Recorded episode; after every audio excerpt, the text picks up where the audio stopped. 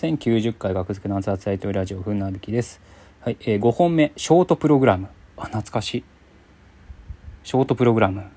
本当に幸せライブで初めてやったと思います。えー、後ろの佐野さん主催の本当に幸せライブっていう高円寺の無力禅寺というところで、えー毎月、えー持ち時間10分でやってたライブがあるんですけど、そこで初おろし。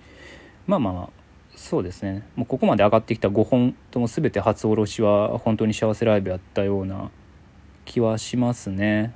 うん、本当に幸せライブでネタをやってでオーディションに持っていくみたいな、うん、感じだったと思います。流れ的には。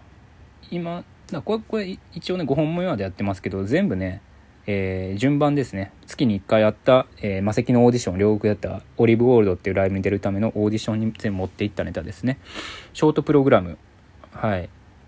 これはあのフィギュアスケートのショートプログラム。動画には上がってないんですけども。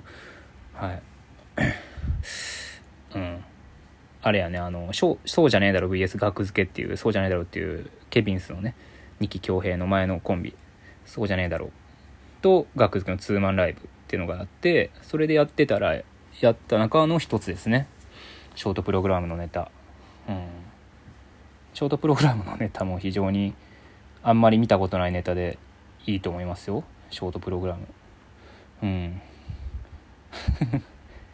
まあまあ簡単に言うとねもう見れないと思うんであんまり。簡単に言うとえー ショートプログラムをね木田がねやってるんですよ。フィギュアスケートの。それであトリプルトーループ決まりましたね。みたいな僕声だけ出演でね。